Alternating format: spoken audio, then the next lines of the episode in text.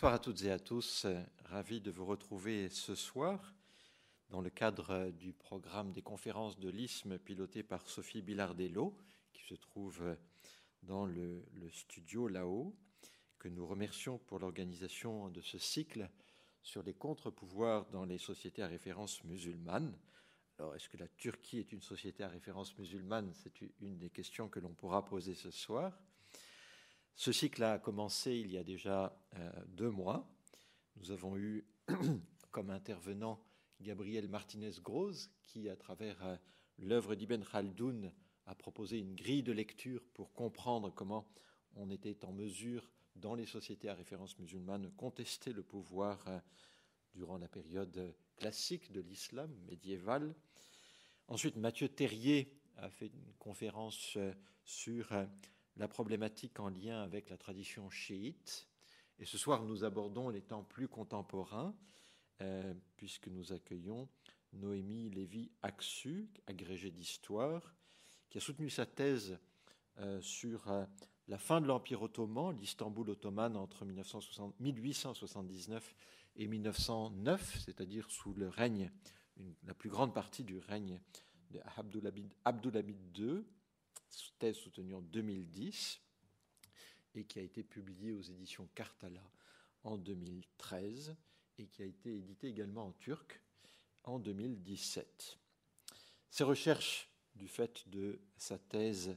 euh, se sont orientées euh, sur les problématiques du maintien de l'ordre, de la police et plus généralement de l'histoire du droit dans l'Empire ottoman et ensuite dans la Turquie moderne. Elle a été maître de conférences au département d'histoire de l'université Boğaziçi à Istanbul de 2010 à 2017, affiliée à la faculté de droit de Birkbeck College de la University of London entre 2016 et 2018 et elle est enseignante au département d'histoire internationale de la London School of Economics entre 2018 et 2019. Alors, euh, son itinéraire professionnel et personnel est lié à la problématique de notre cycle, puisque à la suite de la publication euh, d'une pétition signée par 2000 universitaires, euh, en 2017, elle a été démise de son poste à l'université Boğaziçi pour avoir signé cette pétition universitaire pour la paix qui dénonçait la répression violente frappant des civils kurdes. Euh, euh, elle a été poursuivie pour cette raison, pour propagande, je cite, terroriste, et elle a été condamnée, puis ensuite acquittée sur décision de la Cour constitutionnelle turque. Depuis cette date, depuis 2017, Noémie Devi Aksu a participé à plusieurs initiatives qui visent à soutenir les universitaires, les universitaires licenciés et également les structures alternatives qu'ils ont créées en Turquie pour continuer de produire des savoirs, transmettre des savoirs également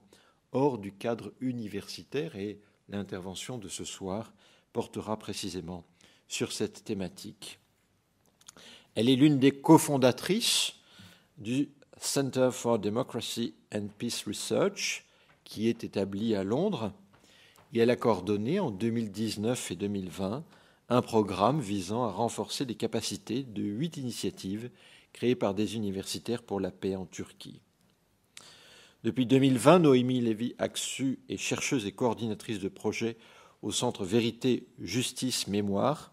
Hafiza Melkezi, à Istanbul. Le titre de sa conférence, Production et transmission de savoir en dehors du cadre universitaire dans la Turquie d'aujourd'hui, nous permet de mieux comprendre, va nous permettre de mieux comprendre ce qui se joue dans ce champ qui est particulièrement important pour comprendre la force ou la faiblesse, la fragilité de certains contre-pouvoirs. Cette conférence n'aurait pas pu avoir lieu sans le soutien et le partenariat que nous avons avec nos amis de la Bulac, et je salue euh, ces personnes, en particulier M. Maxime Russio, qui est présent derrière le pupitre et qui nous permet d'avoir une diffusion en direct et puis ensuite de pouvoir retrouver les conférences sur euh, la plateforme YouTube. Je vous souhaite une bonne soirée. Je cède la parole à ma collègue et je la remercie encore pour son intervention. Merci beaucoup euh, pour cette introduction et surtout pour votre invitation. Et donc merci à tous les organisateurs et merci aussi euh, au public qui a bravé la, pluie et euh, la pandémie pour, pour venir ce soir. Juste une petite parenthèse par rapport à votre introduction. C'est vrai que je n'ai pas beaucoup, j'avoue ne pas avoir beaucoup réfléchi sur le thème des régimes à référence musulmane, et ça serait plutôt une question que j'aurais euh, à vous poser, euh, à vous, euh, les organisateurs, puisque ce n'est pas une, une, terminologie que, que j'emploierais forcément.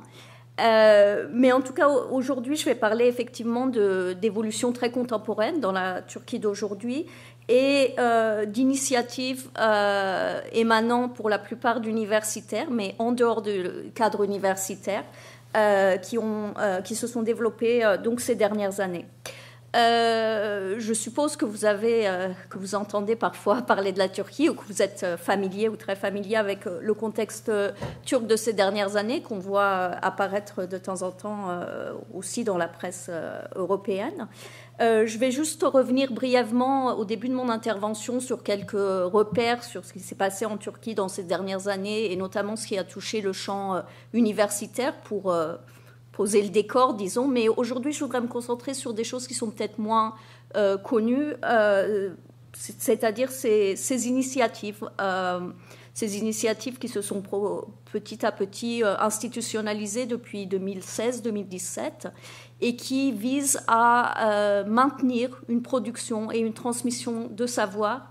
euh, lorsque ce n'est plus possible à l'université, d'une part parce que les personnes en question euh, ont été pour la plupart licenciées, démises de leurs fonctions, mais aussi parce que les pressions qui pèsent aujourd'hui sur l'université en Turquie, sur les universités en Turquie, rendent de plus en plus difficile la production et la transmission de savoir, notamment et c'est principalement de ce quoi je vais parler aujourd'hui euh, dans le domaine des sciences sociales euh, et du droit. Et finalement, donc après euh, vous avoir présenté, essayer de vous donner à voir quelques-unes de ces initiatives et des, des travaux qu'elles poursuivent actuellement, je voudrais conclure sur euh, cette idée de contre-pouvoir et ce que font ou ce que ne font pas euh, ces initiatives et comment euh, les interpréter et quel, quel est aussi leur, leur avenir dans, dans, le contexte turc, mais peut-être aussi au-delà du contexte turc, puisque vous en êtes sans doute conscient, la problématique de la production et transmission de savoir ou de l'accès au savoir, de l'accès à l'information et à la connaissance est une problématique qui est de plus en plus centrale dans les régimes autoritaires ou à tendance autoritaire, mais aussi euh, dans les démocraties euh, plus, plus démocrates. Et, donc c'est une, une, problématique, je pense, qui est importante à évoquer et aussi à évoquer avec une perspective qui va au-delà en fait de cette division entre régime musulman ou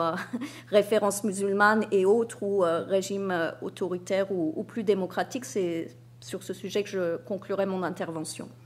Donc pour commencer, quelques mots sur euh, le contexte turc dont vous avez, euh, vous êtes sans doute euh, familier de, des développements majeurs qui consistent en des tendances de plus en plus marquées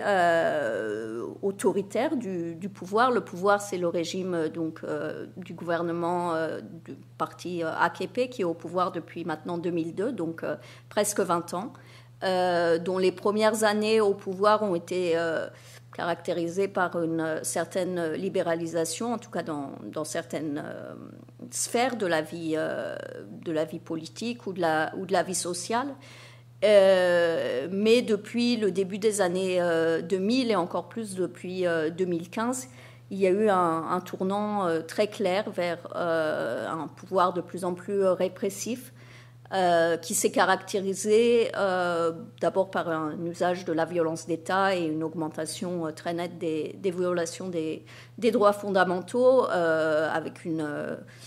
explosion de, de violence, notamment en, 2015-2016 dans la, dans la région kurde. Et puis, après le coup d'État, la tentative de coup d'État de la part de l'organisation guleniste en en juillet 2016 euh, et l'imposition euh, de l'état d'urgence, euh, donc toujours en juillet 2016, qui a duré deux ans, des restrictions des libertés, liberté d'expression, liberté de rassemblement, d'organisation, liberté universitaire aussi, et des purges extrêmement massives qui ont euh, touché des dizaines euh, de milliers, plus en fait plus d'une centaine de, milliers de, fonctionnaires dans toutes les institutions, que ce soit la police, la justice, euh, mais aussi l'éducation et l'enseignement supérieur. Plus de 6000 membres de l'enseignement supérieur ont été licenciés.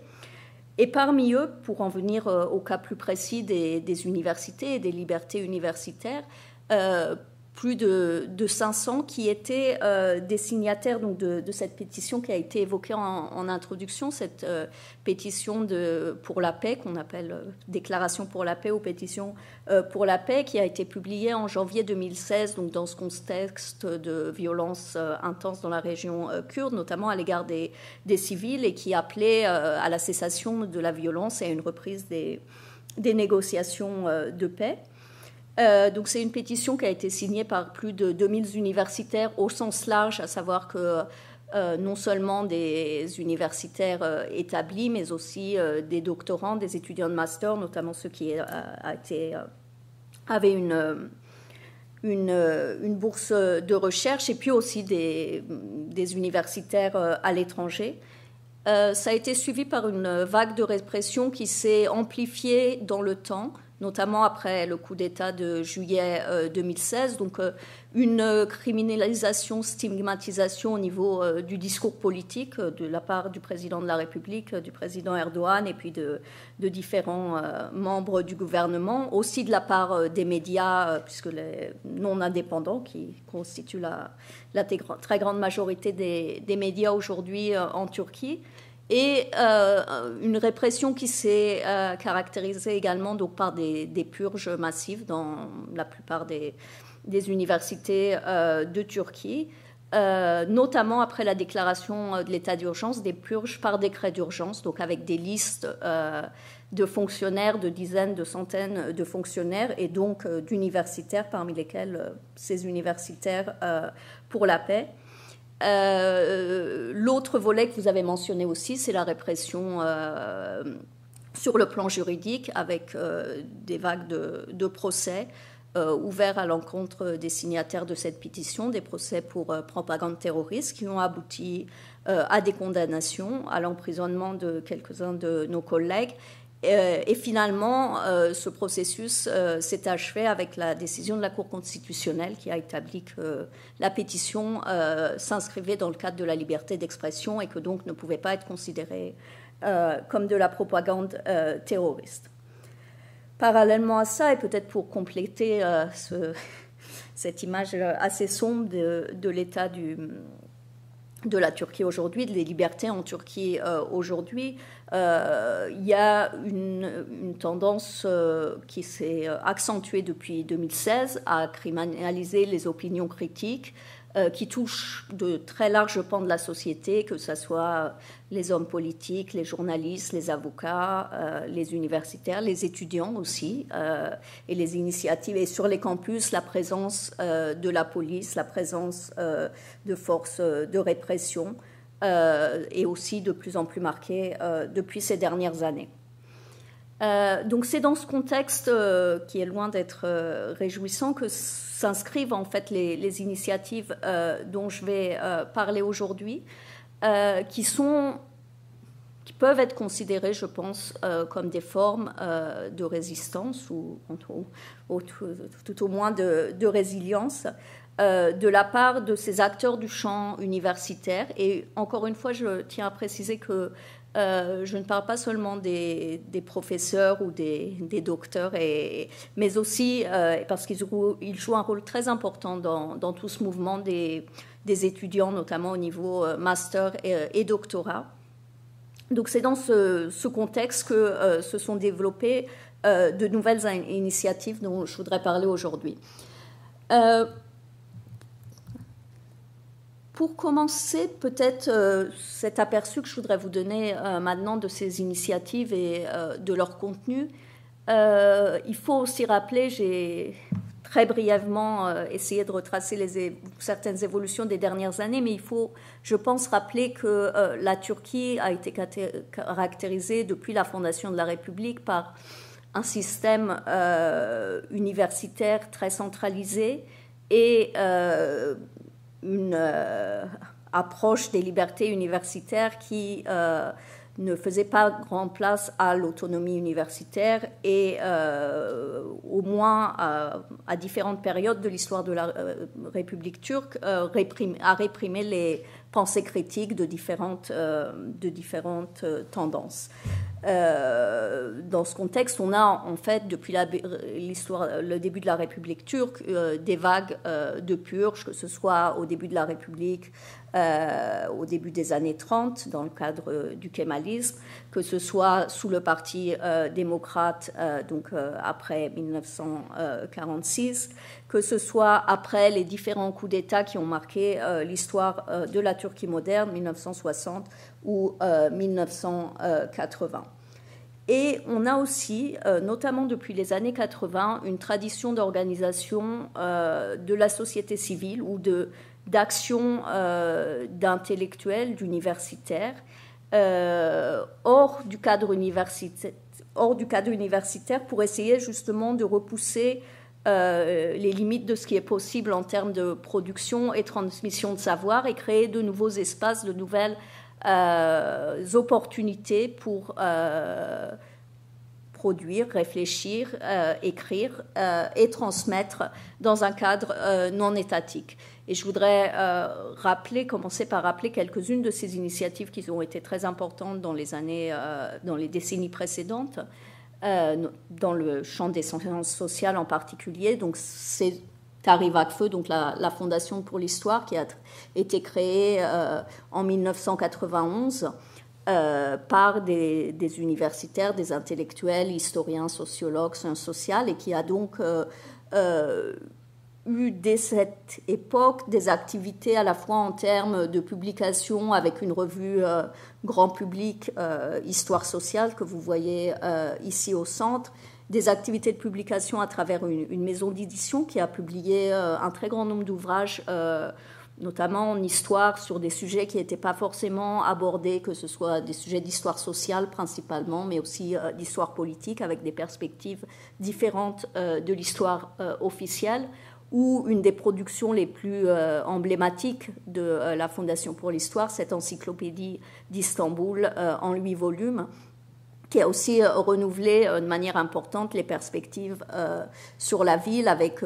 des collaborations avec des, historiens, mais aussi des, des chercheurs de différents horizons. donc ça, c'est un exemple de ces formes d'organisation euh, qui se sont développées en fait à partir des années 80 et je parle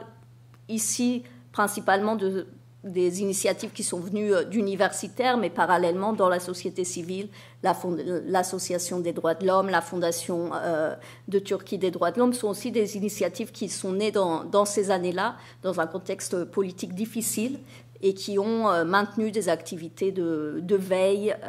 et de écrire des rapports et donc maintenir une production de savoir hors du cadre académique et hors du cadre étatique. Pour en venir à une période plus récente, euh, les années 2000, qui, comme je l'ai dit, euh, étaient, en tout cas pour certains aspects de la vie politique et sociale et culturelle, des années plus libérales, ont aussi donné lieu à de nouvelles initiatives. L'une des plus importantes et qui reste une des associations, une des fondations les plus, les plus actives et les plus et, les plus productives aujourd'hui euh, en Turquie, c'est la fondation Randik, donc qui a été créée après l'assassinat de ce journaliste et cet activiste euh, arménien euh, en 2007, qui a pour objectif de continuer évidemment de porter le message de Randik et de l'approfondir en explorant les questions euh, évidemment de la présence arménienne et de l'histoire euh, arménienne, mais pas seulement les questions euh, d'héritage culturel, les questions de diversité ethnique et culturelle également. avec des activités de recherche, des activités d'inventaire, des activités aussi d'ateliers et de, de, programmes à destination des jeunes également euh, des tentatives de rapprochement entre la Turquie et l'Arménie avec des programmes euh, d'échange. Et la photo ici, c'est un lieu qui a été ouvert euh, beaucoup plus récemment, donc c'est le lieu 23 et demi. c'est un lieu de mémoire qui est situé dans les, locaux du journal Agos, qui était donc le, journal de, de Randink, et où on a une réflexion très intéressante à la fois sur sur euh, Randink euh, lui-même, sa vie et, ses activités, mais aussi plus largement sur euh, le contexte politique de l'époque et Agos et les discours qui ont accompagné cette publication arménienne. Et, donc c'est un, exemple assez intéressant et extrêmement vivant et dynamique d'une des d'une association qui a été créée euh, avant cette euh, vague répressive, mais qui aussi est née finalement d'une forme de violence et qui a transformé cette euh, cet assassinat en une raison aussi de poursuivre et de, de maintenir une activité de recherche et, un activisme de la mémoire en Turquie. Euh, un autre exemple euh, de ces créations, c'est la Fondation Ismail Beşikçi. Et je voulais mentionner euh, cet exemple parce qu'Ismail Beşikçi est une figure très importante. c'est un, un, sociologue qui, a travaillé sur les, Kurdes et qui a passé, je crois, 17 ans en, prison à partir des années 1970 parce que a été un des premiers, un des premiers Turcs, il n'est pas kurde lui-même, à a dénoncé la politique de l'État turc à l'égard euh, des Kurdes et a développé euh, non seulement des études sur les Kurdes, mais aussi une critique euh, très sévère du, pouvoir turc qui lui a valu de, longues années d'emprisonnement. la fondation Ismail Beşikçi, donc qui, poursuit aujourd'hui ses, activités, est un autre exemple euh, de ces organisations en dehors du cadre statique, ici dans ce cadre plus axé euh, sur la question kurde, avec des, publications et des activités euh, à la fois en turc mais aussi en kurde. Et donc à la fois avec la même idée de continuer l'œuvre d'Ismail Beşikçi d'une part, mais aussi d'élargir, de toucher un public plus large et de permettre une recherche de se faire dans un champ, les études kurdes, qui est extrêmement limité euh, dans l'université turque aujourd'hui, de même que l'est le champ des études arméniennes pour des raisons euh, évidentes. Dernier exemple que je voulais donner de ces activités avant d'en venir aux, initiatives plus récentes et post-2016, c'est le Centre Vérité, Justice, Mémoire, où je, travaille euh, moi-même, donc qui a été créé lui aussi en 2011 et euh, où là aussi on a une articulation entre des activités de recherche, des projets euh, euh, impliquant différents acteurs de la société civile, de plus en plus aussi des, jeunes, des, étudiants. le point de départ de cette association, ça a été la question des disparitions forcées. Euh, dans les années 1990. Donc, euh, vous savez euh, peut-être que dans les années 1990, la pratique des, disparitions forcées a été extrêmement répandue dans la, région kurde de, Turquie. Et c'est un sujet qui a été quasiment, qui n'a jamais été abordé de manière systématique ou critique euh, dans le cadre universitaire ou très peu. Donc euh, l'idée, une fois de plus, de créer une organisation hors du cadre universitaire, c'était de pouvoir travailler sur un sujet qui était euh, très difficile à aborder dans un cadre institutionnel étatique. en l'occurrence les disparitions forcées, et ça a résulté en plusieurs publications. J'en ai mis quelques exemples ici. Une base de données qui malheureusement euh, n'est pas ouverte actuellement pour des raisons, euh, des risques légaux. Et euh, ces travaux qui se continuent aujourd'hui avec des activités à la fois de veille sur les droits de l'homme, donc par exemple sur les, procès des crimes politiques,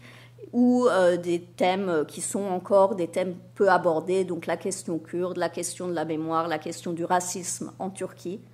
avec la tentative, encore une fois, de développer des perspectives qui associent des universitaires, parce qu'on travaille euh, de manière très proche, et notamment pour les travaux de, recherche et, de rapport euh, avec des universitaires, notamment des universitaires euh, licenciés, mais aussi travailler avec des gens du monde du droit, des avocats et différents acteurs de la société civile pour essayer de, de porter ces travaux et de les transmettre à différents un public euh, différent, qu'il s'agisse de praticiens du droit, qu'il s'agisse euh, euh, d'acteurs de la société civile ou d'universitaires en, Turquie ou à l'étranger. donc ça, ce sont des initiatives qui ont précédé les vagues de purge et je voulais les rappeler parce que je pense que pour comprendre l'éclosion de, ces initiatives euh, universitaires alternatives après 2016, il faut euh, prendre en compte le caractère extrêmement dynamique euh, de la société civile dans les années 2000 et au début des années 2010. et donc, un vivier existant sur lequel se sont greffées de nouvelles initiatives, partiellement d'ailleurs avec le soutien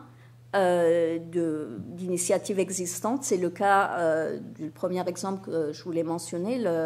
la Fondation des droits de l'homme de Turquie, donc qui est normalement une fondation euh, spécialisée dans le domaine de la torture, qui a développé une branche spécialisée à Izmir, donc ils ont appelé TIV Academy,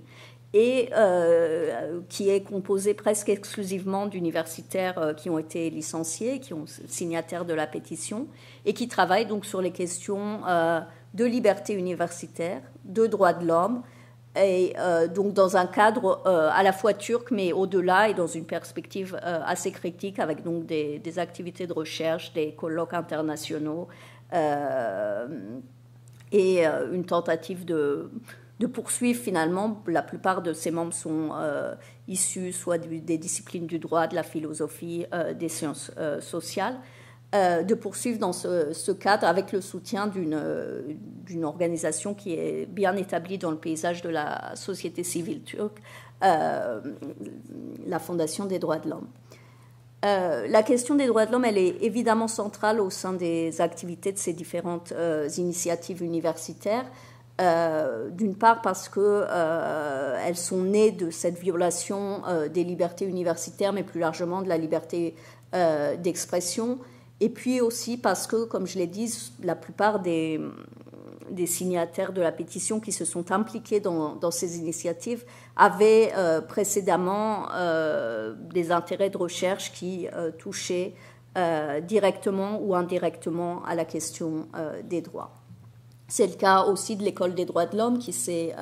créée à Ankara avec là un autre modèle. Il s'agissait en fait d'un centre des droits de l'homme qui était intégré euh, au sein de l'université Ankara, qui a été fermé au moment de l'état d'urgence. Les membres de l'université ont été euh, démis pour avoir euh, signé la pétition pour la paix. Ils ont recréé en fait cette structure, ce centre de recherche universitaire, en dehors du cadre universitaire, euh, avec euh, des activités, là encore, euh, de recherche et d'enseignement. Vous voyez le terme école, qui est l'un des termes qu'utilisent ces, ces, initiatives. On a le terme école, on a le terme académie, qui montre bien en fait cette volonté d'établir une continuité avec un cadre d'enseignement et de recherche et de continuer d'une manière euh, ou d'une autre des activités euh, de transmission et de production des savoirs. Donc là, dans le cadre de l'Insana Claro Okulu, on a de, l'école des droits de l'homme, on a euh, des activités centrées de nouveau sur les libertés universitaires. Plus récemment, un blog sur la question des droits de l'homme, mais au sens plus large et puis des, écoles d'été, des écoles d'hiver, des séminaires euh, ouverts euh, à un public plus large que le public étudiant, donc avec l'idée d'ouvrir la, transmission des savoirs à des catégories qui n'étaient pas forcément euh, celles qui,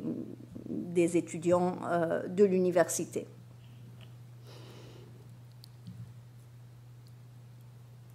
Un autre exemple qui est très différent, et je, voulais le mentionner aussi parce que je pense que ce qui est intéressant, c'est qu'il y a parmi ces initiatives des différences très importantes à la fois d'objectifs, de, nature, et aussi euh, une implantation euh, locale qui est très importante. Ça, c'est l'exemple de, Culture Année. Donc, c'est une organisation qui est située euh, à Mersin, donc sur, au sud-est de, la, de la Turquie. Et Culture Année, contrairement au modèle que j'ai cité avant, a choisi un modèle hybride, c'est-à-dire que c'est à la fois un café, une bibliothèque. Vous avez ici le, une image de la bibliothèque qui a été fondée grâce aux dons de, différents euh, universitaires donc qui, ont, euh, qui ont donné leur euh, bibliothèque, notamment quand ils ont perdu leur bureau à, cette, à cette initiative à Mersin, et qui donc vise, elle, plus le grand public avec différents séminaires, activités, mais aussi une activité commerciale qui répond aussi à la problématique pour ces initiatives de se perpétuer euh, euh, du point de vue euh, financier. Je pourrais multiplier les exemples. C'est juste là une, la dernière production justement de, Culture Année, de cette initiative de Mersin, c'est le projet 100 ans sans, objet, qui reprend en fait cette idée d'encyclopédie que j'ai mentionnée précédemment pour l'encyclopédie d'Istanbul euh, de Tari Enfin, le format d'encyclopédie est un format qui, euh, dans l'histoire euh, récente turque, est important et a toujours réussi à,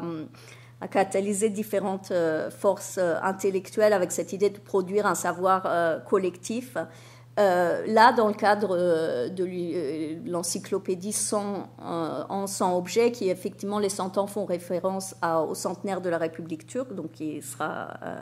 célébré en 2023. Et cette idée, c'est de revoir le format de l'encyclopédie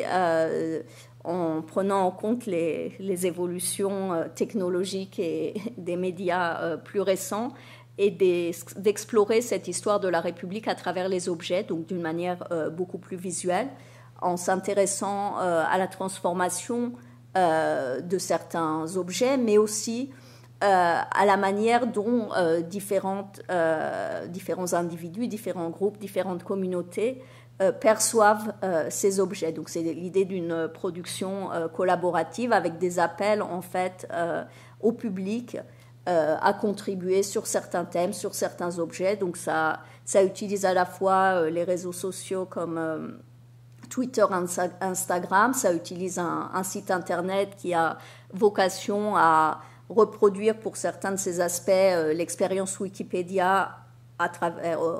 à ce thème avec un, appel à des, à des, contributions, et puis un volet plus scientifique où des spécialistes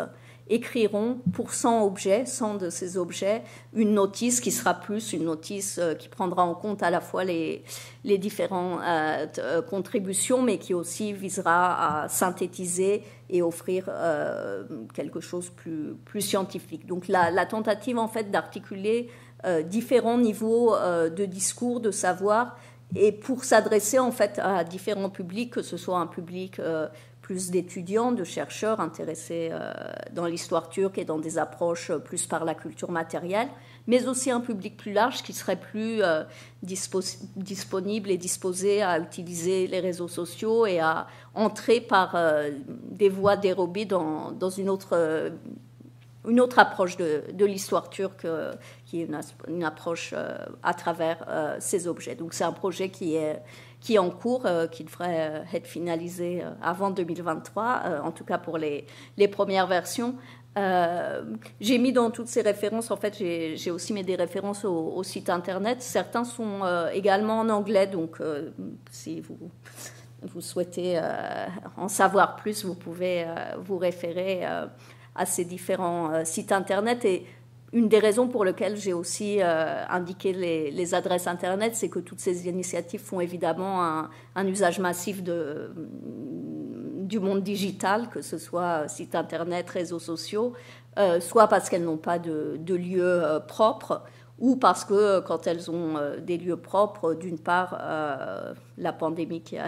touché tous, mais aussi c'est une manière de, toucher un public beaucoup plus large.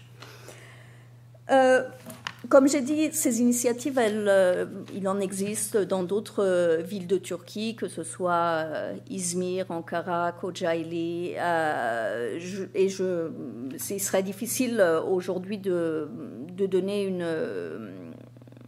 un panorama exhaustif de ces différentes organisations et, de ce qu'elles font. Je voudrais simplement essayer de synthétiser un peu à la fois euh,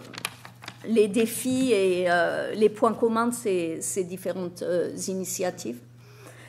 les points communs, j'ai déjà commencé à en parler, c'est souvent un ancrage local très fort. Donc partir finalement de ce qui était souvent un groupe d'universitaires d'une université, que ce soit l'université de Mersin, une université d'Izmir, l'université d'Ankara, et partir de réseaux qui existaient déjà précédemment et utiliser ces réseaux pour construire quelque chose euh, hors de l'université. Un autre point commun, c'est que euh, les personnes impliquées dans ces initiatives sont euh, majoritairement, pas exclusivement, mais majoritairement des jeunes. Donc notamment des étudiants master, doctorat qui pour certains ont été arrêtés dans, leur, dans leurs études parce que ce qu'a ce fait aussi la, répression politique, c'est empêcher un certain nombre euh, d'étudiants euh, de poursuivre euh, leurs études supérieures, que ce soit par la suppression de leur financement, par l'absence de directeur, puisque un grand nombre ont perdu leur directeur de thèse de recherche également licencié, ou par l'exclusion pure, et, simple de, l'université pour des, pour des raisons disciplinaires. Et donc, euh, dans ces initiatives, on voit euh, une proportion importante de jeunes qui sont aussi euh, plus, souvent plus flexibles et plus à même de, s'adapter au, langage, au format que la société civile ou les, les, organisations de société civile et les financements imposent. un autre point commun de la plupart de ces initiatives, c'est qu'elles sont soutenues euh, par des donneurs de fonds qui sont destinés à la société civile, qui sont euh, quasiment uniquement implantés à l'extérieur de Turquie, que ce soit l'Union européenne, que ce soit des fondations euh, en Europe ou aux États-Unis, ou que ce soit les consulats et ambassades de pays étrangers impliqués en Turquie. Donc ce sont des financements qui sont transparents et, déclarants, et déclarés. Euh, c'est important, je pense, parce que euh, c'est un signe que euh, la question de la production et de la transmission des savoirs est considérée de plus en plus comme une partie intégrante de la lutte pour la démocratie, pour la défense des droits de l'homme. Ce n'était pas forcément le cas il y a quelques années et même juste après la, signature de la pétition et le, début des, purges des, universitaires. Il était finalement assez difficile de transmettre cette idée que des universitaires où la production de savoir était, devait être considérée euh, comme une partie intégrante euh, de cette défense euh, de la démocratie ou des droits de l'homme que soutiennent donc les fonds en question ou les, les donneurs de fonds en question. je pense que le contexte turc de ce point de vue-là était important pour que les choses changent et euh, un autre facteur a été évidemment que euh, parallèlement au même moment euh, dans le monde, que ce soit en Hongrie, au Brésil, en Inde ou d'autres pays, on a vu des problématiques très similaires d'attaque des libertés universitaires, d'attaque des, universitaires eux-mêmes, de criminalisation, de fermeture d'établissements, qui ont contribué finalement de différentes parties du monde à à renforcer ce message euh, qu'il fallait soutenir euh, ces initiatives, qu'il fallait soutenir euh, d'autres lieux, d'autres espaces de, production des savoirs que le, monde universitaire dans ces pays où les libertés universitaires étaient en danger. le pendant plus négatif de cet aspect, donc ces initiatives ont été soutenues par des fonds de défense de la démocratie et des droits de l'homme, évidemment, euh, ça signifie que les activités en question ont dû être d'une manière ou d'une autre attachés à ces problématiques de démocratie et droits de l'homme. C'est-à-dire que si vous êtes un biologiste ou si vous êtes quelqu'un qui travaille en histoire médiévale ou en, euh, ou en métaphysique, il n'est pas forcément facile de trouver votre place dans euh, ce genre de projet ou d'initiatives qui doivent toujours d'une manière ou d'une autre se rattacher à un monde concret, à une problématique des droits, à une problématique euh, de liberté ou euh, une contribution euh, directe ou en tout cas évidente du point de vue du, donneur de fonds à la lutte pour la démocratie. C'est une vraie limite de toutes ces initiatives. Aujourd'hui, comme j'ai dit, je parle principalement des sciences sociales, mais il a été beaucoup plus difficile pour il est beaucoup plus difficile pour euh, des universitaires dans d'autres domaines de, s'y retrouver et d'y trouver euh, leur place. Un autre euh, pendant négatif, c'est l'absence de soutien, de reconnaissance de la part du monde de l'enseignement supérieur, à la fois en Turquie et en dehors de la Turquie. en Turquie, c'est assez peu surprenant vu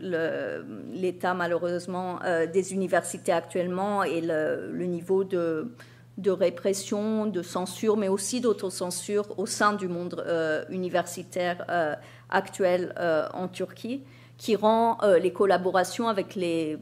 universités turques, entre ces, initiatives alternatives et les universités turques, quasiment impossibles et dans les faits inexistantes. Quelques individus qui restent, quelques universitaires qui restent dans certaines universités y participent, les soutiennent, mais ce sont des cas vraiment euh, très isolés et en général, on observe vraiment une rupture très très forte entre le monde universitaire et ces organisations qui sont de plus en plus intégrées dans le monde de la société civile, mais exclues euh, du champ de la recherche. Ce qui est plus euh, préoccupant et peut-être plus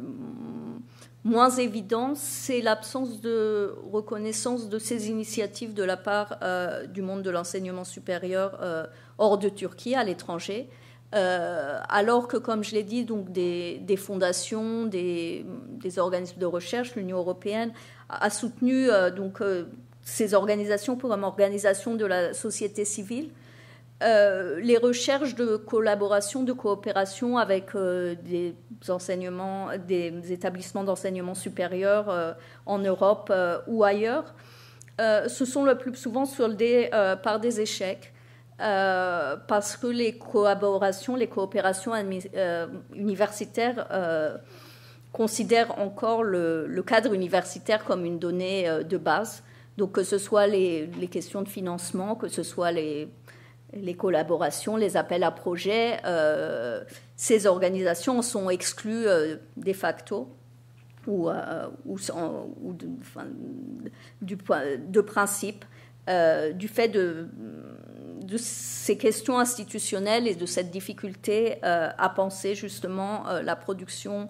euh, et la transmission de, savoir en dehors du cadre universitaire comme potentiellement valide d'un point de vue scientifique. Et j'y reviendrai dans la, quand je reviendrai sur la question des, des contre-pouvoirs dans ma conclusion. En ce qui concerne la pérennité de ces institutions et leur euh, avenir, euh, il y a évidemment des, obstacles importants. la question des risques, euh, qui sont des risques que ne courent pas non seulement ces, initiatives, mais toutes les initiatives de la société civile dans la Turquie d'aujourd'hui. L'année dernière, une loi sur le financement des organisations non gouvernementales a renforcé de manière très nette la, les contrôles, notamment sur les financements étrangers, et a introduit la possibilité pour l'État de placer ces organisations sous tutelle étatique en cas d'infraction aux règles euh, de financement. Et de fait, il y a des contrôles euh, très réguliers euh, qui portent sur le volet financier, mais qui ont évidemment aussi une dimension politique, puisque c'est toujours une, épée de Damoclès qui, porte sur ces associations. Pour l'instant, les organisations universitaires n'ont pas été euh, touchées directement par, euh, par la répression ou par des, des mesures euh, d'interdiction, mais évidemment, ce sont toujours des, des, risques qui pèsent actuellement et qui sont assez imprévisibles. La question de la répression aussi des réseaux sociaux des, et des sites Internet euh, touche plus largement la liberté d'informer, la liberté euh, de communiquer euh, en Turquie, mais c'est aussi, comme ces initiatives utilisent énormément ce, genre de support, c'est aussi un point d'interrogation et un risque réel. Euh, autre point d'interrogation, c'est évidemment la question de la pérennité euh, financière, puisque, comme je l'ai dit, ces organisations sont dépendantes de fonds euh, internationaux qui sont évidemment distribués à court terme. ce qui crée une certaine précarité pour les personnes dont le revenu dépend de l'emploi dans ces différents projets, qui crée aussi des formats particuliers qui sont le format des projets, mais euh, l'université n'est plus exempte de ce, genre de, contraintes euh, du court terme. Mais évidemment, ça fait porter euh, une menace sur la continuité des activités, sur la continuité du personnel et plus largement la question de la raison d'être de ces associations est toujours est toujours euh, valide, à savoir qu'un certain nombre d'universitaires qui se sont engagés en 2016-2007 pensaient qu'il s'agirait d'une phase euh, provisoire en attendant la réintégration, en attendant euh, que la, vague répressive s'achève et qu'ils puissent retrouver leur emploi. cet espoir a été ravivé lorsque ces signataires de la pétition étaient acquittés, donc après l'été 2019. Euh, Or, euh, ça ne s'est pas produit, c'est-à-dire que quasiment personne n'a retrouvé euh, son poste, que les, tous ces, centaines d'universitaires qui avaient été exclus par décret d'urgence voient aujourd'hui leur exclusion confirmée de la fonction publique confirmée par la commission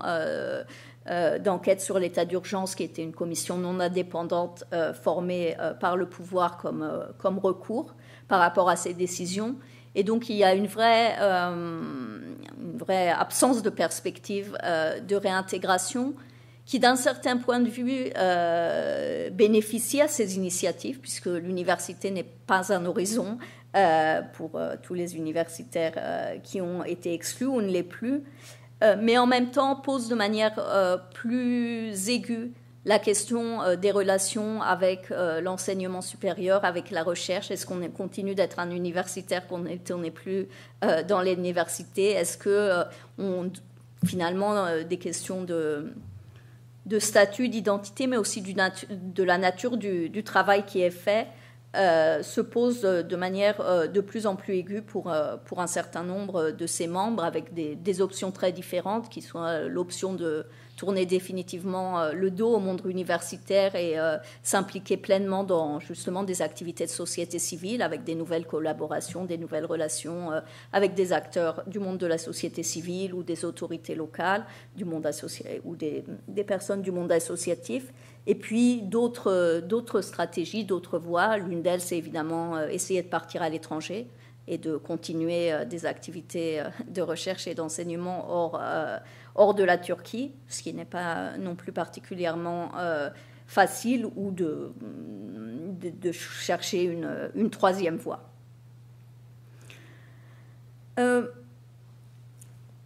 donc ça, ce sont des, je pense, des problématiques ou, des questions qui, touchent euh, plus ou moins toutes ces initiatives et qui font poser, qui posent des questions sur leur avenir. Euh, je voudrais revenir maintenant sur, euh,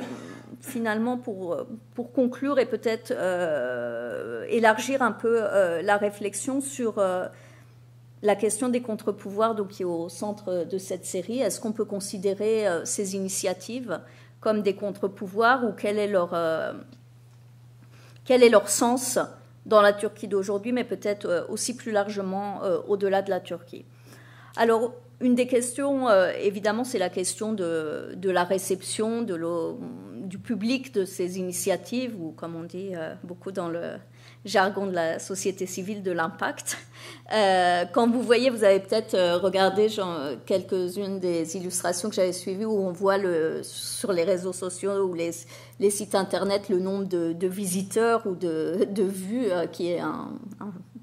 un, un, indicateur quantitatif pour, pour évaluer. en général, on voit que en ce qui concerne effectivement le, public qui visite ces sites internet ou qui, qui interagit, on est au mieux à quelques milliers euh,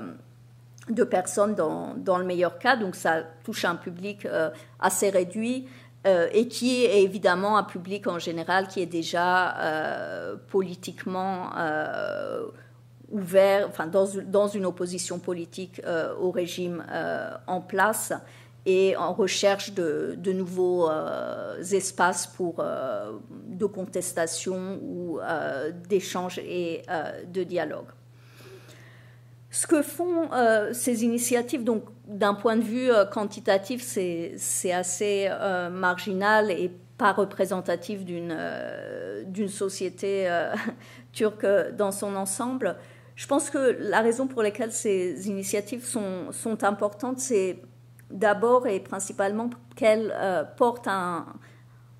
autre discours que le discours hégémonique qui se donne à entendre non seulement euh, de la part du gouvernement, mais aussi euh, de la part des médias, puisqu'il n'y a plus beaucoup de médias indépendants en Turquie, de la part de l'université, du monde universitaire qui, dans sa très grande majorité, manque euh, d'une perspective euh, critique, notamment sur les, sur les sujets euh, en débat. Et ça se fait de plusieurs manières. Ça se fait à travers la, la collecte de données, cette question de, de l'accès à, la formation, de l'accès aux statistiques. Donc ça se fait beaucoup les, exemples que, dont j'ai montré, notamment de la Fondation des droits de l'homme, donc cette académie et l'école des droits de l'homme. Donc le simple fait de finalement rassembler euh, des données, des faits, des statistiques, que ce soit sur les violations de la liberté d'expression, que ce soit sur euh, d'autres formes euh, d'atteinte aux droits de l'homme. C'est très important parce que ces données sont peu accessibles, voire pas accessibles, ne sont pas fournies par les institutions étatiques et ne sont surtout pas analysées. Donc cette, cette idée de rassembler des données et de d'offrir une analyse critique euh, de ces données est centrale et je pense que c'est un des acquis principaux de ces nouvelles organisations que font aussi les, des organisations plus, plus anciennes comme euh, celle dont je fais partie aujourd'hui, suivre des procès, suivre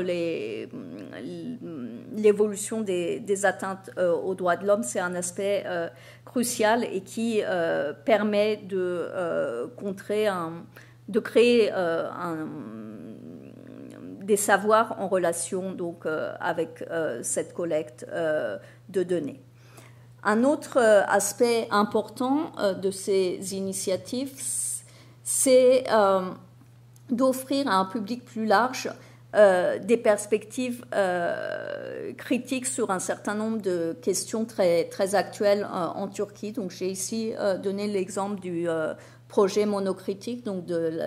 qui est mené par euh, l'association euh, euh, d'Izmir, donc des universitaires d'Izmir. Et c'est un projet qui lui a choisi par exemple le, format vidéo qui part de rapports, en fait, de rapports qui ont été produits par des organisations de la société civile et qui essayent de transformer en fait des rapports écrits et souvent pas forcément faciles d'accès pour un grand public en, vidéo et en un format euh, plus accessible avec euh, des entretiens avec ces auteurs de rapports et euh, cette idée de faciliter l'accès à l'information avec des nouveaux formats sans tout en impliquant des chercheurs, des universitaires, donc des personnes qui ont quand même une expertise dans le domaine et qui peuvent introduire des nuances critiques. C'est aussi euh, l'occasion et un, autre, je pense, euh, un autre aspect très important, donc outre la collecte de données, outre ce travail euh, de vulgarisation qui est fait de manière critique, c'est aussi essayer de d'explorer des aires de recherche qui sont soit inexistantes dans le monde universitaire actuellement, soit en danger ou attaquées.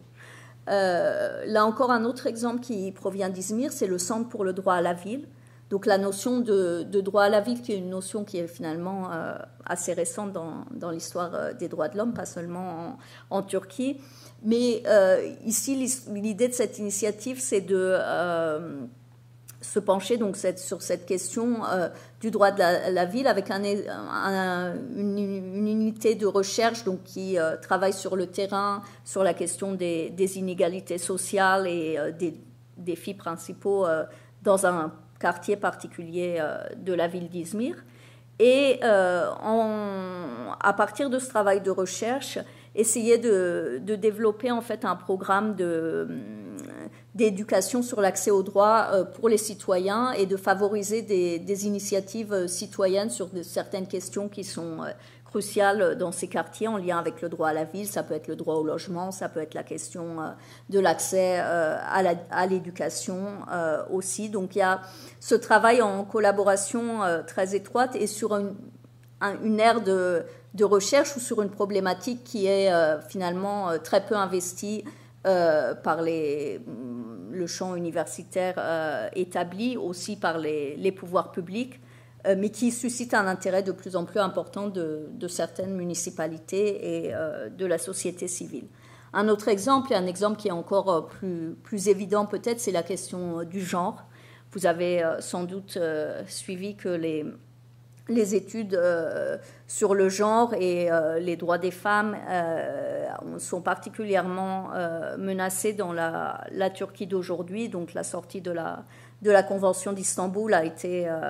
emblématique d'un discours très, très réactionnaire de la part du pouvoir. Au niveau universitaire, ça, aussi, ça se marque aussi par la fermeture d'un certain nombre de, centres ou euh, l'absence de, financement pour les, projets qui, euh,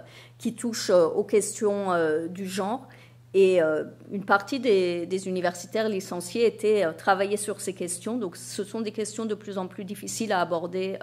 à l'université et même dans la sphère publique, dans le contexte politique actuel.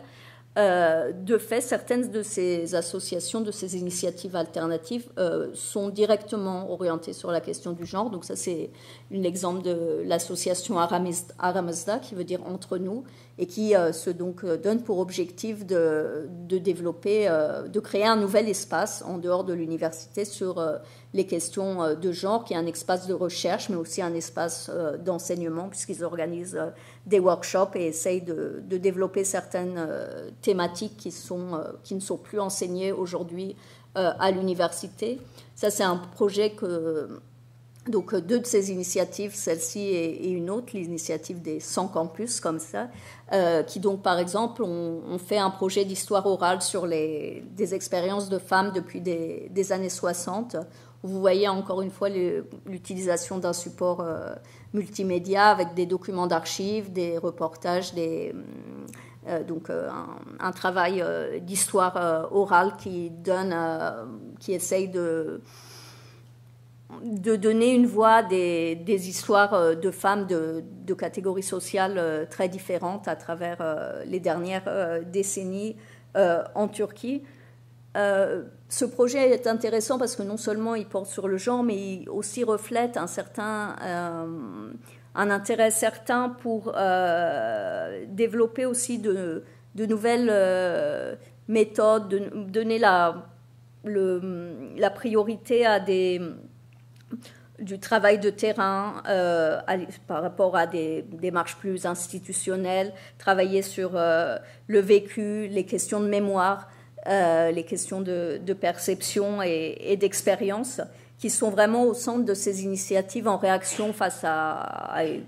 des approches beaucoup plus euh, étatiques et, euh, institutionnelles. Donc de ce point de vue-là, ces espaces sont importants parce qu'ils investissent, ils continuent finalement à créer des,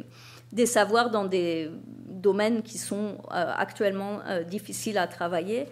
Euh, un dernier exemple, euh, parce que je pense que des, un des vrais défis pour ces associations, c'est le, le, défi de la répression étatique, euh, notamment dans la région kurde. Et pour l'instant, toutes les euh, initiatives que j'ai mentionnées euh, jusque-là étaient hors de, la région kurde, où il est beaucoup plus difficile d'établir des associations et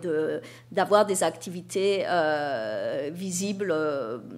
dans le milieu associatif, notamment aussi parce que les municipalités, comme vous le savez peut-être,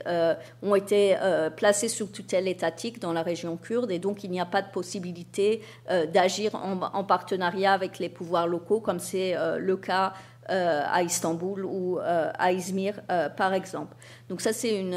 un exemple d'initiative, l'une des rares initiatives qui a pu être établie par des universitaires, notamment par des universitaires licenciés, donc l'association Yeni Hacham à, à Diyarbakir, avec aussi une activité de publication et euh, d'ateliers d'enseignement, euh, partiellement en kurde, ce qui est aussi euh, important politiquement et, et, symboliquement. Et je pense que ce que font ces, ces associations et ces initiatives, au-delà au -delà des savoirs produits et de cette évaluation un peu en termes de euh, de ce qui a été fait, fait euh, au terme de recherche, parce que celles-ci ont évidemment leurs limites, c'est créer ou maintenir des espaces euh, d'échange et, de discussion. C'est très important pour, bah, pour les universitaires eux-mêmes, mais aussi et particulièrement pour une population jeune, pour ces étudiants qui sont souvent laissés en dehors du système universitaire ou qui ne retrouvent pas dans le système universitaire un milieu où ils peuvent euh, s'exprimer, partager ou, euh, ou euh, poursuivre des, initiatives. Et je pense que c'est en tant qu'espace de rencontre, d'échange, de contestation, de réflexion et de pensée critique que, ces initiatives constituent vraiment des contre-pouvoirs. plus largement, au-delà de la Turquie, ça sera ma, conclusion, je pense que c'est initiatives sont aussi euh, utiles pour euh, repenser euh, le modèle universitaire. Alors évidemment en Turquie où les, ces limites sont, sont, assez évidentes, mais au-delà de la Turquie, de repenser la question des hiérarchies universitaires, de repenser la question de la la fermeture du monde euh, universitaire et des savoirs euh, qui sont produits ou transmis par rapport euh, à un public plus large ou par rapport à d'autres initiatives de la société civile. Et je pense que un des grands enseignements finalement de ces initiatives, mais aussi d'initiatives similaires qui, qui ont vu le jour dans différents pays ces dernières années face aux attaques contre les, universitaires ou les libertés universitaires, c'est aussi d'essayer de développer cette idée euh, d'autres formes euh, de production et de transmission de savoir, d'autres formes de euh, passage finalement entre le monde universitaire et le monde non universitaire, d'autres formes de solidarité enfin. et je pense que ce qui déterminera finalement l'avenir de, ces initiatives, ça sera principalement cette, question des solidarités et de la reconnaissance. Euh, en Turquie et au-delà de la Turquie, euh, au sein de la société civile, mais aussi et surtout au sein euh, du monde de l'enseignement supérieur. Et je pense que c'est un, vrai défi et une, question ouverte qui, j'espère, invitera aussi les, acteurs de, l'enseignement supérieur dans différents pays à réfléchir sur de nouvelles formes de, de coopération et d'approche. Merci.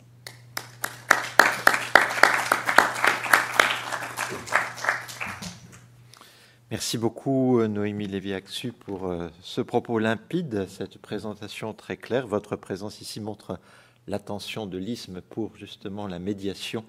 entre ces savoirs et un public plus large. Euh, la particularité des conférences grand public est de permettre dans un deuxième temps, après l'exposé, d'échanger avec les membres de cette assemblée. Et donc la parole est à vous pour quelques minutes, le temps dont nous aurons besoin pour pouvoir échanger avec notre collègue. Un micro est à votre disposition et on va vous demander de parler bien fort, le cas échéant de vous présenter si vous prenez cette parole. Merci. J'ai entendu, donc je peux répondre. je pense donc sur la question des, universités privées. En fait, c'est un phénomène qui, commence déjà à dater, puisque les, universités privées ont commencé à, se multiplier en Turquie, euh, principalement à partir des, années 2000.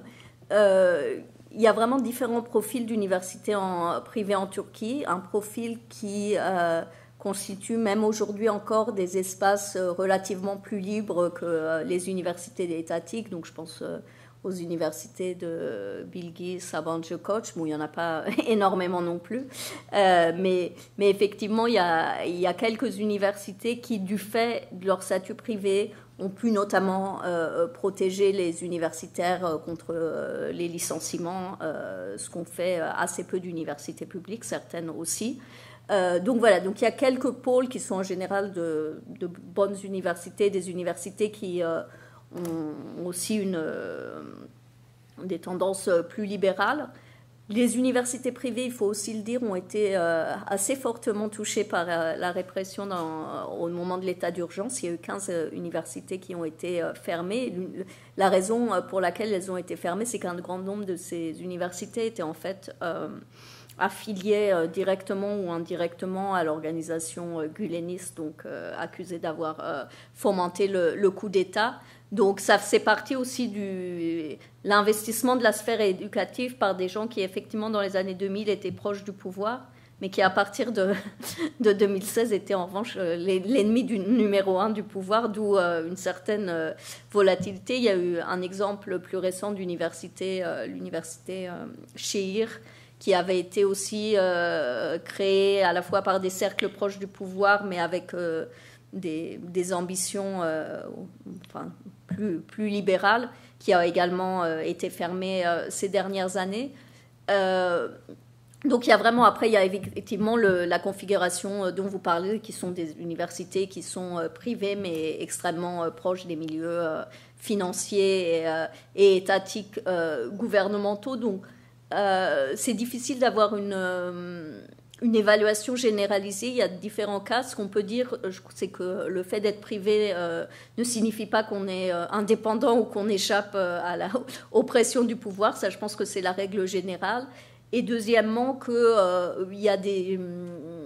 des configurations très différentes où effectivement le profil du créateur de l'université ou des donneurs de fonds a une euh, une, influence assez forte sur euh, la manière dont, dont le, les libertés euh, sont respectées ou non au sein de cette université. Mais je pense que pour continuer sur votre question et peut-être l'élargir un peu, une des grandes questions, ça a été en fait la, les années 2000 ont vu vraiment une multiplication des universités en Turquie, que ce soit privées ou publiques donc avec une, éclosion d'universités locales euh, qui ont été en partie euh, purgées euh, pendant la période de, l'état d'urgence, mais qui, pour la, très grande majorité, ne correspondent pas vraiment aux, standards qu'on pourrait avoir pour, pour, apprécier un établissement d'enseignement supérieur, que ce soit le profil universitaire académique des, des enseignants, les conditions euh, de recherche, euh, etc. Donc euh, sur le papier, c'est vrai que vous avez un, paysage universitaire extrêmement riche, puisqu'il y a une, prolifération d'universités. Dans les faits, leur contribution à la production, à la recherche ou même à délivrer des enseignements de qualité est extrêmement limitée et l'est encore plus depuis euh, la période 2016-2018. Donc la situation euh, est peu, peu réjouissante qu'il s'agisse du privé ou, du public. Bonjour Madame, merci beaucoup pour votre intervention. Euh, je me demandais, vous avez parlé des liens entre ces universitaires et ces structures un peu en dehors de l'université et la société civile. Est-ce qu'il y a des liens qui se sont tissés peu à peu avec euh, des syndicats, des partis politiques, des, euh, des organes, euh, je dirais, plus institués de cette société civile. Effectivement, donc un des aspects, donc en absence de, enfin, dans la possibilité de créer des liens avec les, le monde universitaire en Turquie et puis au-delà de la Turquie, donc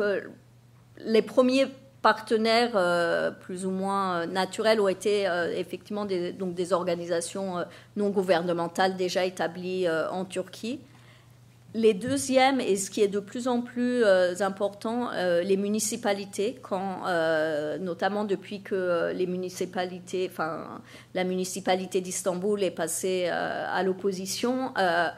la municipalité et les municipalités locales à l'intérieur d'Istanbul sont des des collaborateurs potentiels. C'est aussi le cas à, Izmir, donc dans ce cadre du projet euh, euh, sur le droit à la ville, où euh, il y a des collaborations directes avec la municipalité, avec des, événements organisés en commun. Le partage de locaux ou la mise à disposition de locaux est aussi quelque chose que, que font beaucoup les, municipalités, qui bénéficient aussi en fait de, l'expérience de, des membres de ces initiatives universitaires, que ce soit dans la rédaction de projets, euh, parfois aussi euh, la recherche de fonds. Les municipalités financent rarement, enfin ou presque jamais, mais en revanche sont assez ouvertes en fait à des, idées de nouvelles approches, euh, des, des, idées de collaboration qui leur permettent aussi de s'ouvrir à d'autres un autre public. Et puis c'est aussi utilisé dans, le discours, euh, dans un discours d'opposition, soutenir euh, la société civile, soutenir euh, les universitaires, c'est quelque chose qui, qui, est important. Il y a d'autres collaborations avec les barreaux, par exemple, pour, notamment pour les, les initiatives qui travaillent dans, dans, le domaine des droits de l'homme, donc les différents barreaux des grandes villes. Mais ça, c'est une tradition qui était aussi, enfin que l'association des droits de l'homme ou les fondations des droits de l'homme. Enfin, les avocats sont très importants au sein de ces organisations. Et, là encore, c'est des relations qui sont, euh, qui sont assez, euh, assez naturelles et qui, euh, effectivement, il y a des avocats qui sont impliqués dans, dans ces initiatives ou qui travaillent sur les projets où il y a des collaborations qui sont assez faciles aussi dans ce domaine. donc voilà. Et puis, il faut bien dire aussi que c'est un peu une des, des demandes ou des attentes de beaucoup de, aussi de la part des, donneurs de fonds de, de voir ces, ces, organisations s'implanter euh, dans le paysage de la société civile, mais aussi établir des partenariats qui font qu'elles euh, pourront, à partir d'un moment, euh, survivre par elles-mêmes, ce qui est, pas, ce qui est encore très très loin d'être le cas, mais effectivement, il y a, y, a, un objectif de, s'implanter euh, au moins à l'échelle locale et de travailler de plus en plus avec euh, les pouvoirs publics locaux et, le réseau associatif euh, local.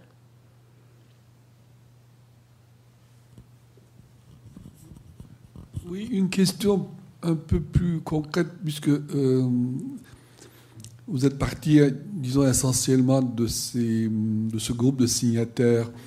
Est-ce qu'on a une idée aujourd'hui combien ont été euh, ont retrouvé, disons, une situation, j'allais dire professionnelle. Euh, est-ce qu'on a un suivi de, de ces, de ces, de ces groupes-là? Tout à fait. Euh, si vous êtes intéressé, d'ailleurs, il y a les, ce que j'ai mentionné, donc à la fois la, la notamment la Fondation des droits de l'homme Académie, donc sur leur site internet, ils publient chaque année en novembre un état des lieux justement euh, de la situation des, universitaires. Donc leur nouveau rapport vient de sortir, il est traduit en anglais également. Euh, alors la,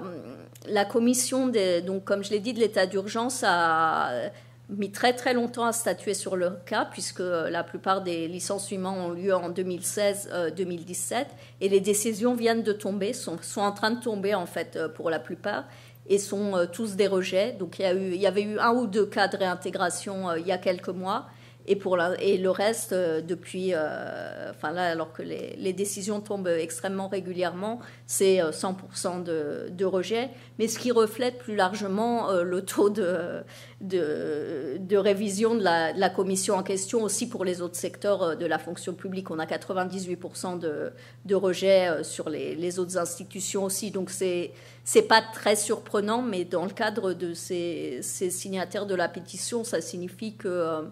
les recours sont désormais des recours, bon, alors devant la Cour constitutionnelle, mais surtout, en fait, l'espoir principal, c'est la Cour européenne des droits de l'homme, qui avait, dans un premier temps, rejeté les, les demandes, les requêtes, en prenant en, enfin, en motivant sa, décision par le fait qu'elle considérait la commission euh, d'enquête sur l'état d'urgence comme un recours euh, valable ce qui était euh, un argument euh, difficilement euh, défendable, mais qui s'expliquait aussi par le fait qu'on parlait quand même de 120 000 licenciements, donc potentiellement amenés devant la, Cour européenne des, droits de l'homme. Donc là, maintenant que cette commission a, livré ses, décisions, il y a de nouveau la possibilité de, de retourner devant cette juridiction. Il y a une partie plus réduite des, signataires de la pétition qui ont été euh, licenciés par d'autres moyens. C'est mon cas, parce que euh, je n'avais pas la nationalité turque à l'époque, donc j'ai été euh, licenciée par une, révocation de mon contrat, ce qui signifie que dans notre cas, on avait le, les voies de recours de la justice administrative. Que j'ai par exemple utilisé dans mon cas. j'ai perdu le procès en première instance en, appel et depuis deux ans et demi maintenant, enfin trois ans, pardon, ça fait trois ans, euh, le procès devant le Conseil d'État. Et, donc c'est une procédure euh, qui est en cours, mais euh, il est difficile de savoir les chances d'aboutir. Mais donc dans les faits, actuellement, les poursuites ont cessé, les poursuites criminelles, donc ça c'était quand même une, un aspect important de la répression, et avec la décision de la Cour constitutionnelle, ça a au moins mis un fin, à ces procès euh, donc pour propagande terroriste. Mais en ce qui concerne euh, la question de la réintégration, euh, pour l'instant, c'est au point mort et, et c'est difficile d'imaginer une issue favorable dans un avenir proche. Donc ça fait plus de 500 personnes qui ont été licenciées et qui n'ont qui pas retrouvé leur, leur poste. Euh, bonsoir et merci beaucoup pour cette euh, intervention. Euh, ma question porte sur la résistance dans l'académie. comme vous le savez, il semble qu'il y ait une grande résistance à l'université Boğaziçi aujourd'hui. Mais la première vague de cette résistance a commencé avec votre licenciement, de l'université en mars 2017. Euh, si l'on compare avec aujourd'hui, peut-on dire qu'il y, a, qu'il y a eu suffisamment de résistance contre votre licenciement de l'université euh, à cette époque-là? Merci beaucoup pour, pour cette question et un sujet que j'évite en général d'aborder, donc je vais, mais je vais, je vais répondre quand même. Donc c'est vrai que l'université, donc euh, ce qui se passe actuellement à l'université euh, Boazici est effectivement euh, fortement médiatisé, notamment euh, à l'étranger, parce que l'université Boazici, dont, dont j'étais donc membre jusqu'à 2017, est effectivement une université un peu à part où l'était dans le paysage universitaire turc. C'est l'ancien euh, l'ancienne université euh, américaine qui avait été nationalisée en 1971 et qui a toujours une tradition euh, d'autonomie, d'indépendance et d'excellence et une réputation d'excellence. Et je pense que, et c'est aussi pour ajouter l'université, une des universités qui héberge le plus de signataires de la pétition, donc entre 80 et 100 signataires. Donc en et,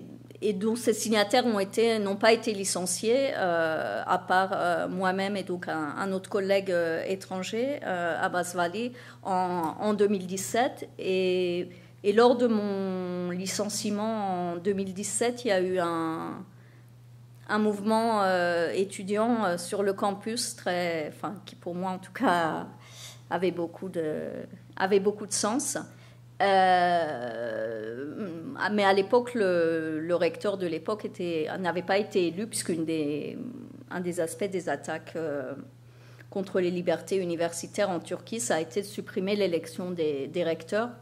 Et à partir de, la fin de 2016. Et donc le, recteur de Boazici, comme le recteur des autres universités, est désormais nommé directement euh, par Ankara, le président, avec, euh, en coopération avec le Conseil de l'enseignement supérieur. Donc en 2017, à Boazici, il y avait déjà un contexte qui était en fait un contexte de, de pression euh, grandissante du pouvoir et en fait de, suppression euh, euh, de l'autonomie universitaire. Un contexte aussi répressif qui peut-être a été moins, moins mis en évidence ou moins, moins observé qu'ailleurs, puisque on a on avait eu finalement cette image que la plupart des, enfin quasiment tous les signataires de la pétition avaient été épargnés, donc cette idée que Boazici finalement euh, passerait entre les,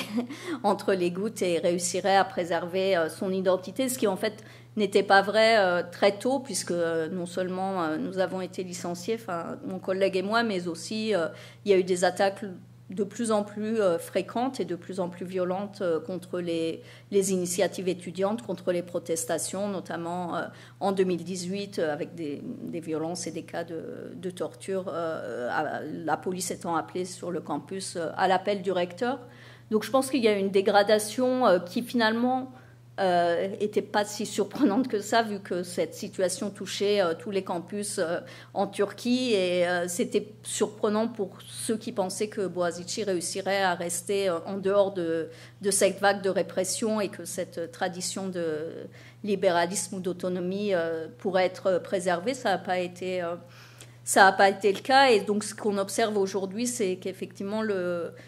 le nouveau recteur qui a été nommé euh, de nouveau par euh, le président et lui euh, encore plus ouvertement hostile à l'opposition ou à différentes formes d'opposition. Et cette fois-ci, comme, comme vous l'avez dit, une, un mouvement, une réaction beaucoup plus visible et de la part euh, non seulement des étudiants, ce qui existait déjà avant, mais plus du, corps enseignant, euh, donc avec des manifestations assez symboliques et euh, qui se poursuivent maintenant depuis plusieurs mois sans avoir réussi à, empêcher les développements. je pense que une des raisons pour lesquelles je ne tiens pas particulièrement à, parler de Boazici, c'est que je pense que finalement, il y a hum, des formes de, résistance, de contestation qui ont eu lieu sur les campus turcs et en dehors des campus turcs euh, depuis plusieurs années qui ont fait l'objet de très peu de médiatisation. Il y a eu aussi des formes de... Euh, de courage et dans l'autre sens des formes de euh, collaboration ou, de coopération. Euh, je pense que effectivement, le, mouvement actuel à Boazici est important parce qu'il donne l'idée qu'on peut encore euh, s'opposer, se, tenter une résistance face aux initiatives du pouvoir, mais je pense qu'il il faut aussi euh, le considérer dans, le contexte plus large. Et il faut aussi le considérer, euh, je pense, euh, du point de vue non seulement de la résistance des enseignants, mais aussi de la, résistance des étudiants, parce que dans ce processus, ceux qui, continuent à payer le, prix le plus lourd, ce sont les étudiants eux-mêmes, avec des emprisonnements, avec des violences policières, dont on ne parle pas forcément suffisamment ou de manière pas forcément euh, très équilibrée. Donc, euh, donc effectivement, nous, suivons euh, les développements avec, à Boazici, mais comme aussi quelque chose de plus large, le fait qu'il y ait des, sphères de, résistance et c'est pas forcément enfin les, cas dont on parle le plus qui qui reflètent euh, les, cas les plus, dramatiques et les situations vraiment sur, euh, d'autres campus euh, universitaires sont malheureusement encore moins enviables que, la situation actuelle à, Boazici. Je pense qu'il faut le rappeler. Il faut rappeler aussi qu'il y a un très très grand nombre d'étudiants emprisonnés aujourd'hui avec des, atteintes au droit, au droit à l'éducation évidemment, mais aussi aux libertés fondamentales. Donc, donc voilà, donc Boazici, oui, mais, mais je pense que il y, a, y un contexte général qui, est vraiment qui rend difficile, voire de plus en plus difficile de maintenir une, activité, des activités au sein euh, du champ universitaire, que ce soit au niveau de l'enseignement ou, de la recherche.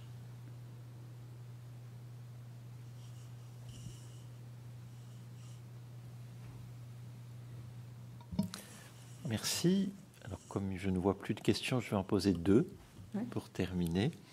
Euh, une première question sur euh, le, les clés d'explication du basculement d'une ouverture libérale à une fermeture, parce que on passe dans votre récit euh, de ce moment d'ouverture au début des années 2000 et on a un moment de fermeture, mais sans vraie enfin sans explication de, précise. Le, coup d'État ou la tentative de coup d'État et la répression apparaissant ou comme une cause ou comme un symptôme, mais on ne sait pas très bien. Donc, euh, c'est d'autant plus important que vous dites une partie des universitaires qui ont été déclassés, sortis de ce milieu académique, pensaient pouvoir retrouver leur poste, mais ils ne le retrouvent pas. Ça veut dire que leur analyse était mauvaise. C'est-à-dire s'ils pensaient pouvoir retrouver leur poste, ça veut dire que le, moment est beaucoup plus profond, ou le, problème est beaucoup plus profond que simplement une question conjoncturelle. La deuxième question porte sur euh, les soutiens de la diaspora turque euh, en milieu européen euh, et au-delà. Et puis, vous n'avez à aucun moment parlé du rôle de l'Allemagne en tant qu'État. Euh, et donc, est-ce que l'Allemagne joue un rôle important ou ne joue pas du tout de rôle, justement, pour faire pression, pour permettre à ces universitaires qui ont été marginalisés, déclassés, euh, de pouvoir temporairement retrouver des, postes ou pas, euh, du fait de la proximité et de la présence, euh, de la, proximité des liens entre l'Allemagne et la Turquie. Mais la, question de la France se pose aussi. Hein. Mm-hmm. sur la question d'ouverture, fermeture, j'essaie toujours d'ajouter des, des, adjectifs qui nuancent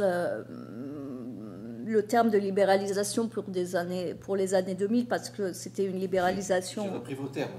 Partielle, comme j'avais dit, donc euh, sous l'effet de différents facteurs, euh, les, relations avec l'Union européenne dans ces années-là étaient vraiment centrales dans un, processus de, réforme qui a été encouragé euh, et financé par l'Union européenne dans ces années-là. Il y avait aussi un aspect tactique stratégique d'alliance euh, politique euh, à cette époque. Notamment, euh, c'était une des grandes stratégies de,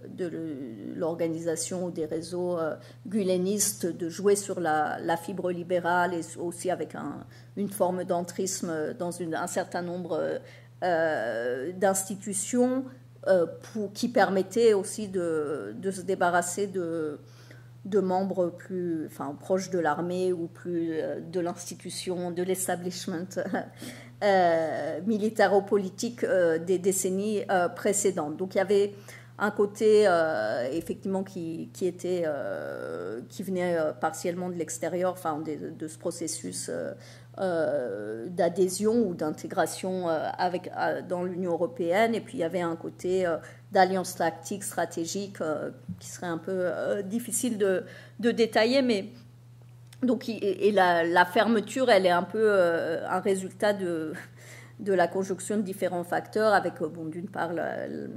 ce, refroidissement des relations avec l'Union européenne et l'éloignement des perspectives d'intégration, l'échec du processus de paix avec les Kurdes et et, surtout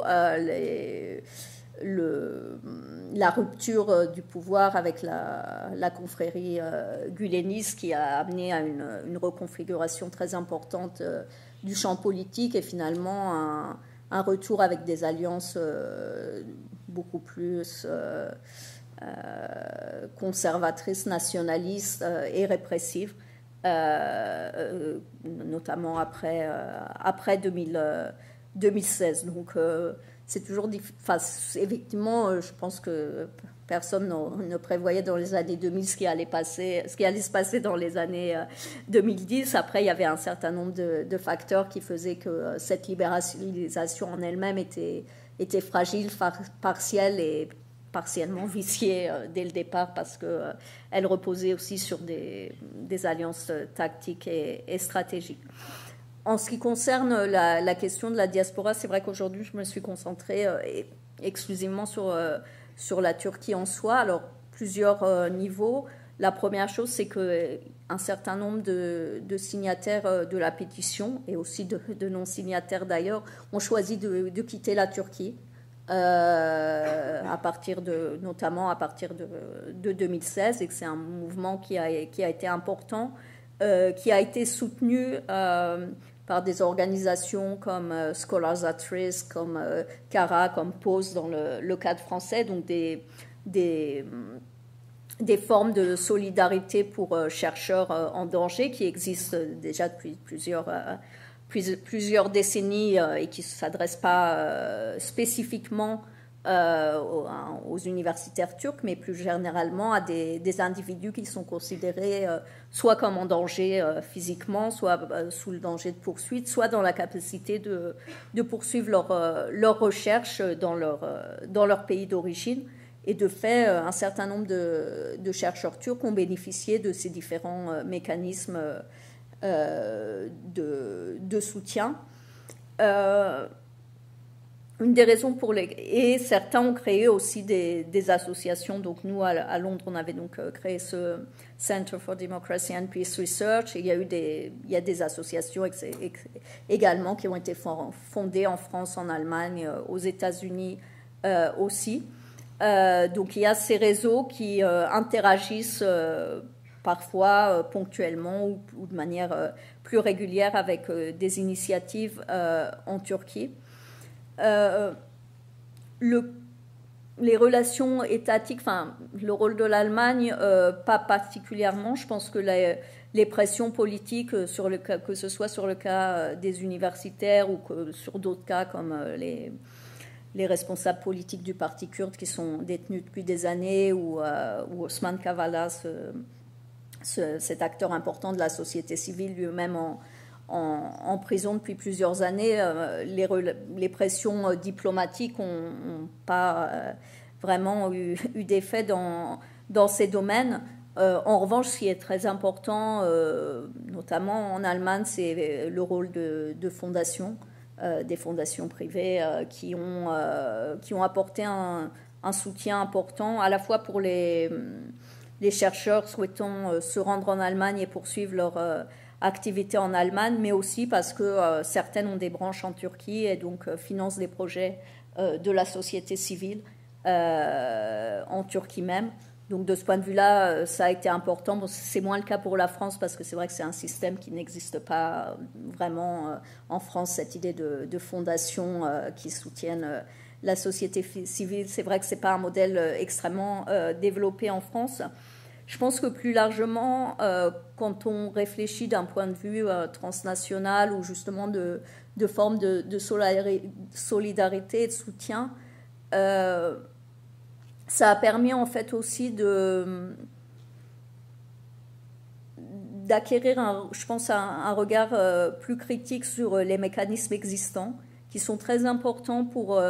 soutenir euh, des chercheurs qui effectivement euh, sont en danger et qui ont donc un besoin de, sortir, mais en fait qui sont quasiment exclusivement fondés en fait sur euh, le principe de mobilité et sur le principe de faire sortir des, gens de leur pays ou de soutenir des gens qui, qui étaient déjà sortis de leur pays pour qu'ils puissent soutenir leur activité de recherche. En revanche, ce qu'on a vu, et ça a été particulièrement mal ressenti par les universités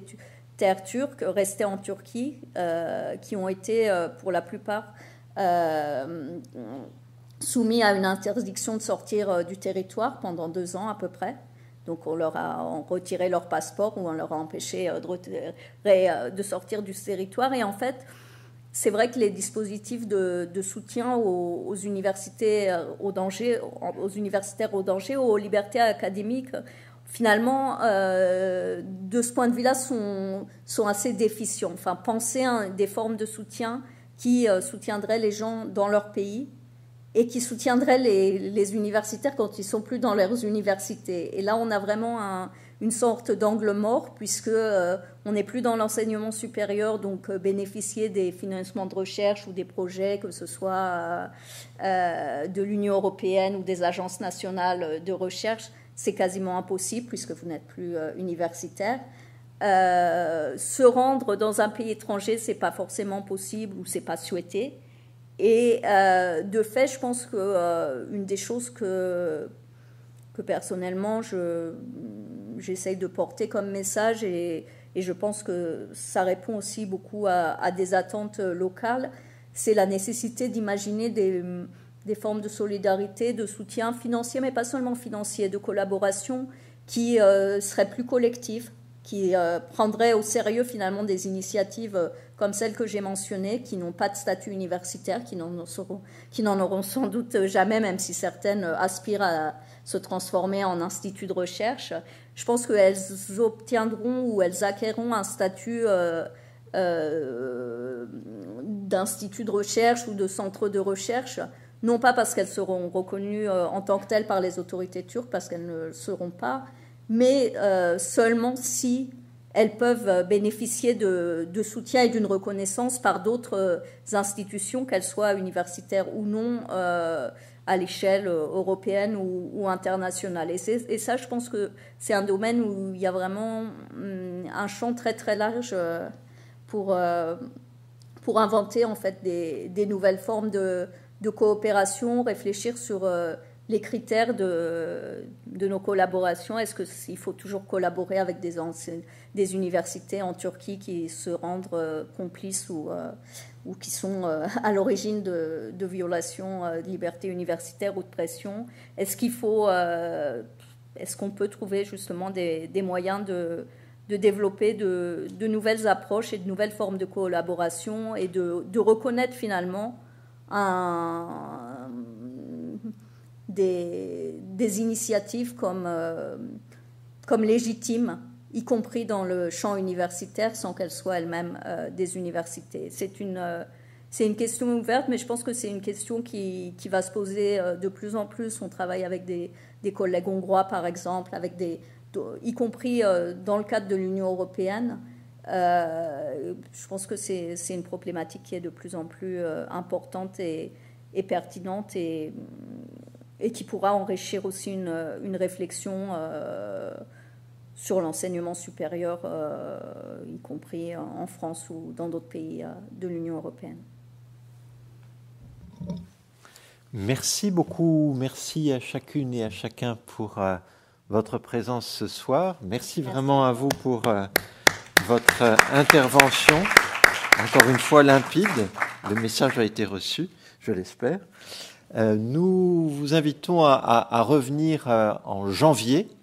pour euh, la quatrième conférence publique. Toutes les dates sont sur le site de l'ISM, 2IS2M, et vous allez conférence grande publique et vous aurez les dates jusqu'au au, mois de juin pour voir comment nous déroulons le programme qui est préparé, je l'ai dit en introduction, et accompagné par euh, Sophie Bilardello. Merci à vous et bonne, euh, bonne fin de soirée. Au revoir. Merci, à la technique également, à Monsieur Maxime Ruffio.